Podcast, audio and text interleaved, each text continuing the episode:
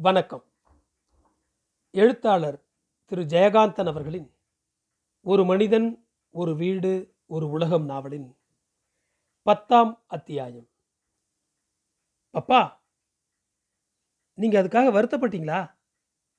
ஆமாம் மகனே ரொம்ப வருத்தப்பட்டேன். அவ போயிட்டாளேன்னு வருத்தம் இல்லை. நான் ஏமாந்து போயிட்டேனேன்னு வருத்தம். தெருவில் நடந்து போகிறப்ப திடீர்னு ஒருத்தன் முகத்தை சுழிச்சுக்கிட்டு நம்ம பார்த்து காரி துப்புன மாதிரி நியாயம் இல்லாத அவமானமான வருத்தம். இனிமே எனக்கு யாரும் இல்லையே. இனிமேலும் எனக்கு யார் வேணும்? எல்லாரும் நம்ம பற்றி என்னென்ன சொல்லுவாங்க? அவள் எவ்வளவு அன்பாக இருந்தா? அவள் எப்படி இதை செஞ்சா? நான் என்ன தப்பு பண்ணினேன்?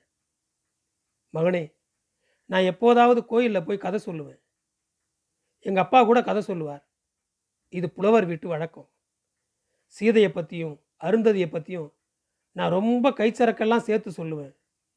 அவளும் வந்து உட்காந்துருப்பா அப்போல்லாம் நான் அடிக்கடி அவளை பார்ப்பேன். என் மனசுக்குள்ளே நானும் அவளும் அந்த மாதிரி இருக்கிறதா நினச்சிக்குவேன். பப்பா கண்களை மூடிக்கொள்கிறார். உட்கார்ந்த நிலையிலேயே முன்னும் பின்னுமாய் ஏதோ யோசனையில் லேசாக ஆடுகிறார். தலை சற்று அண்ணாந்து இருக்கிறது அவரது கிளாஸ் காலியாக இருப்பதை பார்த்து ஹென்றி அவரிடம் மெல்லிய குரலில் கேட்கிறான். பப்பா எஸ் மகனே என்று கண்களை திறக்காமலே உட்கார்ந்த நிலையில் ஆடுகிற ஆட்டத்தை நிறுத்தாமலே பதிலிருத்தார். ஹென்றி மிகவும் மரியாதையோடு அந்த கிளாஸை கையில் எடுத்துக்கொண்டு கேட்டான். May I get you another glass Papa? Please மகனே. அவரது மூடிய இமைகளினூடே எப்பொழுதோ மறந்து போன அவலத்தை எண்ணி சோகத்தால் கண்ணீர் மின்னுகிறது. ஹென்றி கையில் கிளாஸுடன் உள்ளே வரும்போது கூட அவர் அதே நிலையில்தான் உட்கார்ந்து ஆடிக்கொண்டிருக்கிறார் அவன் வருவது கூட அவருக்கு தெரியவில்லை. அவர் முன்னால் கிளாஸை வைத்துவிட்டு அவர் எதிரில் நாற்காலியில் உட்கார்ந்தான். மேஜையின் மீது ஊன்றியிருக்கும் அவரது வழக்கரத்தை தொட்டு மறுபடியும் ஹென்றி அவரை அழைத்தான். அவர் கண்களை திறந்து அவனை பார்த்தவாறே கண்ணாடியை கழற்றி துடைத்து கொண்டார். பிறகுதான் அவருக்கு தெரிந்தது தனது கண்கள் கலங்கியிருக்கின்றன என்று. தன் அசட்டுத்தனத்தை எண்ணி பரிகசித்துக் கொள்வது போல சிரித்தவாறே கண்களை துடைத்து கொண்டார். அப்பொழுதுதான் குடிக்க ஆரம்பிக்கிறவர் போல் சியர்ஸ் என்று சொல்லிவிட்டு கொஞ்சம் குடித்தார். மகனே ஒரு தடவை கோயிலில் கதை சொல்லிட்டு வரும்போது அடுத்த வீட்டு ஆள் ஒருத்தன் கனகசபன்னு பேர் இப்போவும் இருப்பான். என்னை விட கொஞ்சம் சின்னவன். இவளும் தான் கூட வரா. அவனும் அவன் பொஞ்சாதியமாக பேசிக்கினே வரும்போது கேட்டான் நீங்கள் சொல்கிறப்ப இந்த கதையெல்லாம் நல்லா தான் இருக்குது. ஆனால் நம்ப முடியலையேன்னா? எதைன்னு கேட்டேன். அந்த புராணத்தில் வர பத்தினிங்களேன்னா அவங்கள நம்பாட்டி போகுது. உன் கூட வர பொண்டாட்டியாவது நம்புன்னு.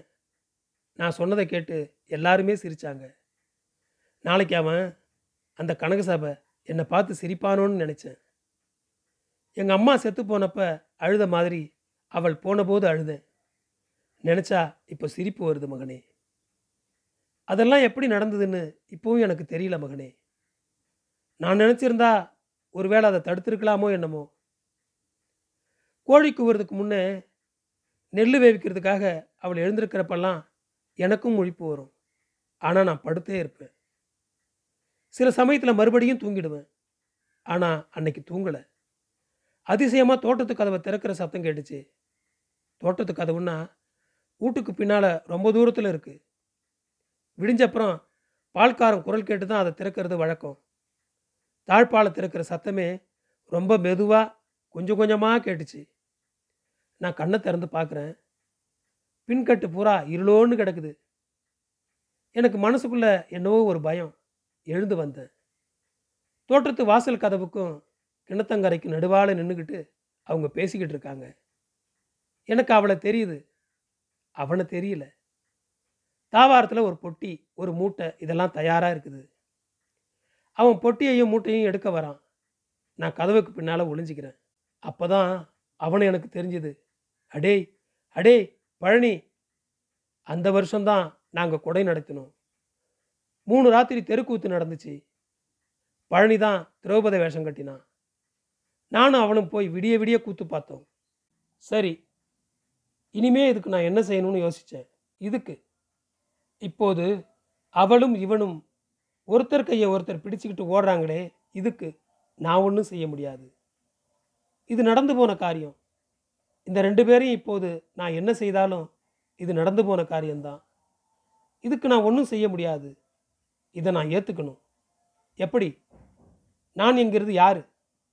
இங்கே பரமாத்மா ஜீவாத்மா கதையெல்லாம் பலிக்காது இங்கே நான் என்கிறது இந்த புலவர் குடும்பத்திலே வீரசோழியம் பிள்ளையுடைய மகனான சொக்கநாதம் பிள்ளையோட மகனான சங்கிலியாண்டப்ப பிள்ளையோட மகனான சபாபதி பிள்ளைன்னு அர்த்தம். அந்த வம்சத்தோட மானத்தை பாதுகாக்க வேண்டியவன் நான். எனக்கு வர்ற அவமானம் அவங்க பெருமையெல்லாம் அழிச்சிடும். அந்த உலகத்தில் அப்படித்தான் மகனே. பத்து வருஷமாக ஒரு குழந்தை இல்லைன்னு நான் ஏங்கினேன். அந்த குறைக்காக அப்போதான் நான் சந்தோஷப்பட்டேன். சரி இனிமே நான் என்ன பண்ணுறது அதோ அந்த ரெண்டு பேரும் போகிறாங்க தோட்டத்து கதவை இன்னும் தாண்டலை. அதோ மூளையில் ஒரு கொடுவா கத்தி கிடக்குது. அதால் ரெண்டு பேரையும் நான் வெட்டி சாய்க்கலாம். அதனால் என்ன லாபம்? ஒரு குரல் கொடுத்தா ஊர் திரண்டு வரும். ரெண்டு பேரையும் பிடிச்சு மரத்தோட மரம் கட்டி வைக்கலாம். அதனால் என்ன லாபம்? என் பொண்டாட்டி பரியாரியோட ஓடுறாள்னு ஊரை கூட்டுறதா? அடே சபாபதி அப்புறம் நீ என்ன ஆண் பிள்ளை? அதனால் உங்கள் புலவர் வீட்டுக்கு பெருமை கொடி கட்டி பறக்குமா? சீச்சி வேற வழியை பாருடான்னு சொல்லுது ஒரு பக்கம். வேற என்ன செய்யலாம்? எனக்கு என்ன போச்சுன்னு பேசாமல் இருந்துடலாமா? நான் இருக்கலாம். ஊர் இருக்குமா? புலவர் வீட்டு மருமகளை காணோங்கிற விஷயம் முதல்ல ஊருக்கு தெரியும். அதுக்கப்புறம் இந்த பரியாரி பாயிலையும் காணோம்னு தெரியும். அவ்வளவு போதாதா? ஒன்றுமே புரியல. இனிமே அந்த ஊரில் நான் எப்படி வாழறது? தற்கொலை பண்ணிக்கலாமான்னு ஒரு ஆசை ஒரு கற்பனை வந்துச்சே தவிர அது ஒரு யோசனை இல்லை மகனே. மானம்தான் மகனே பெருசு. அது போனப்புறம் உசுர் இருந்தா என்ன போனா என்ன? தற்கொலை பண்ணிக்கிறது நான் தப்பிச்சுக்க உதவும். இப்போ நான் அதுக்காக கவலைப்படுறேன்? பப்பாவின் கண்களில் இப்போது கண்ணீர் வழிகிறது. கிளாஸில் இருந்து இரண்டு மூன்று மிடரு மடமடவென்று குடிக்கிறார். ஹென்றி பாக்கெட்டிலிருந்து கர்ச்சீஃபை எடுத்து அவரிடம் நீட்டுகிறான். நான் அழல மகனே. அப்போ நான் எப்படி அழுதேன்னு சொல்கிறேன் என்று சொல்லி முகத்தை அழுந்த கர்ச்சீஃபால் துடைத்துக் கொள்கிறார். தெளிந்த முகத்தோடு அவனை பார்த்து சிரிக்கிறார். விடியறதுக்கு முன்னாலேயே எனக்கு எல்லாம் வெளிச்சமாயிடுச்சு மகனே. அந்த நேரத்தில் எனக்கு அப்படி ஒரு யோசனை கொடுத்த கடவுளுக்கு நன்றி சொல்லணும். நடந்ததும் நடக்கிறதும் நடக்க போகிறதும் எல்லாமே கடவுளுடைய சித்தம். மகனே அந்த நிமிஷம் வரைக்கும் இதை புரிஞ்சிக்காத மண்டுவா நான் இருந்திருக்கிறேன். அப்படி ஒரு யோசனை எனக்கு வந்த உடனே மனசும் உடம்பும் வெள்ளையா லேசா காற்றுல பறக்கிற ஒரு நூல் மாதிரி ஆயிடுச்சு மகனே. நான் ஒன்றும் சாமியாரா போகலை. அந்த நேரத்தில் எனக்கு எது எது வேணும்னு நான் நினச்சேனோ பணம் நகை துணிமணி எல்லாத்தையும் மூட்டை கட்டிக்கின்னு நானும் புறப்பட்டுட்டேன் மகனே என்று குதூகலமாக குழந்தைத்தனமாக பாடியவாறு சொன்னார் பப்பா. ஹென்றி மேலுதட்டை மீட்டியவாறு இவருடைய குதூகலத்தின் காரணம் புரியாமல் விழித்தான். தாவாரம் பூரா நெல் மூட்டை அடுக்கி வச்சிருக்குது. அதையெல்லாம் விற்று பணமாக்கிக்க எனக்கு நேரம் இல்லை அதெல்லாம் இனிமேல் என்னோடதில்லை. தோட்டத்து கொட்டாயில் மாடுகள் கட்டியிருக்கு. இன்னும் கொஞ்ச நேரத்தில் கோணார் வருவான். தோட்டத்து கதவு பக்கம் நின்று அம்மா அம்மான்னு குரல் கொடுப்பான். அதுக்கப்புறம் தான் அம்மா போய் கதவை திறக்கணும். இன்னைக்கு கதவு திறந்தே இருக்கே அம்மாவை காணோமே. நான் போய் தோட்டத்து கதவை சாத்தி மறுபடியும் நல்லா தாப்பால் போட்டேன். கிணத்தங்கரைக்கு போய் நாலு வாளி தண்ணியை மொண்டு தலையில் ஊற்றிக்கினேன் விடியறதுக்கு இன்னும் நேரம் இருக்குது ராந்தல் விளக்கை ஏந்தி கையில் எடுத்துக்கின்னு வீடு பூரா ஒரு தடவை சுற்றி பார்த்தேன். அடுப்பங்கரைக்குள்ளே உரியில் இருந்த பாத்திரத்தை ஏனோ திறந்து பார்த்தேன். புறக்குத்தின பால் துவஞ்சி இருந்தது சொத்து சம்பந்தமான பத்திரமெல்லாம் எடுத்து முதல்ல வச்சுக்கிட்டேன். எரிஞ்சுக்கிட்டு இருக்கிற ராந்தர் விளக்கை கூட நான் அணைக்கல. எண்ணெய் இருக்கிற வரைக்கும் அது எரியட்டுமே. தெருக்கதவை இழுத்து பூட்டிக்கிட்டு சாவியை எடுத்துக்கிட்டேன். தூணோரமாக மறைஞ்சு நின்று தெருவை பார்த்தேன் யாருமே இல்லை. யார் கண்ணுலையும் படாமல் நானும் ஓடிட்டேன். What is the idea Papa Papa தலையை அண்ணாந்து கொண்டு உறக்க சிரிக்கிறார். உனக்கு புரியலையா மகனே? முதல்ல கொஞ்ச நாளைக்கு யாருக்குமே இதை பற்றி எதுவுமே தெரியாமல் இருக்கும். இது ரொம்ப முக்கியம். அதுக்கப்புறமா புருஷனும் பொஞ்சாதியும் சேர்ந்து எங்கேயோ போயிட்டாங்கன்னு நினைப்பாங்க. அந்த வருஷம் தானே கொடை நடத்தியிருக்கேன். அதனால் புள்ள இல்லாத கவலையில் தேசாந்திரம் போயிருப்போம்னு நினச்சிக்குவாங்க. அப்புறம் வரலையேன்னு கொஞ்ச காலத்துக்கு அப்புறம் போன இடத்துல என்ன ஆச்சோ ஏதாச்சோன்னு நினைப்பாங்க. எனக்கு வேண்டியது அவ்வளோதானே மகனே? மற்றதெல்லாம் ஏற்காடு கேட்டால் எனக்கு என்ன? வீடு கடை தோப்பு நிலம் நெல் மூட்டை எரிஞ்சுக்கிட்டு இருந்த ராந்தல் புற குத்தின பால். தட் பரியாரி பப்பா என்று ஹென்றி அவருடைய சிரிப்பிடையே குறுக்கிட்டான். இது சரியான கேள்வி என்கிற மாதிரி சிரிப்படங்கிய பப்பா ஹென்ரியை பார்த்து தலையாட்டி கொண்டார்.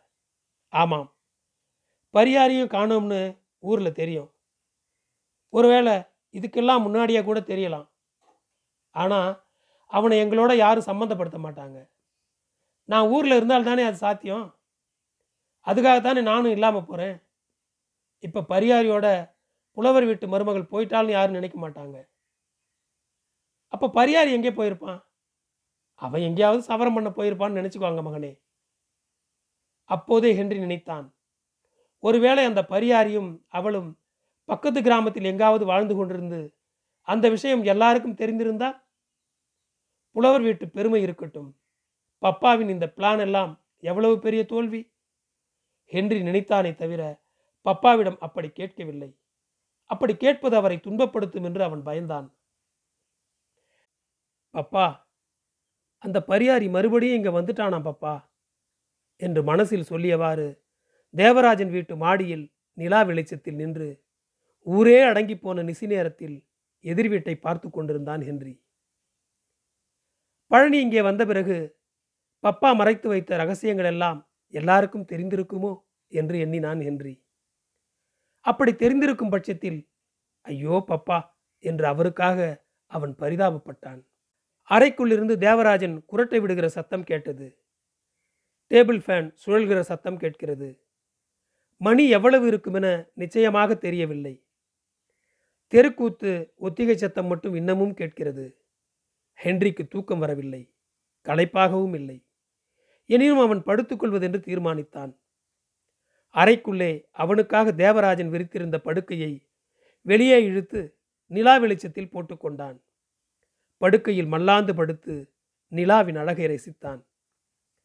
கழுத்துக்கடியில் பிடரியில் நிறைய முடி வளர்ந்து விட்டது என்று நினைத்து கொண்டான். அவன் பார்பர் ஷாப்புக்கு போய் கிராப் செய்து கொண்டதே இல்லை.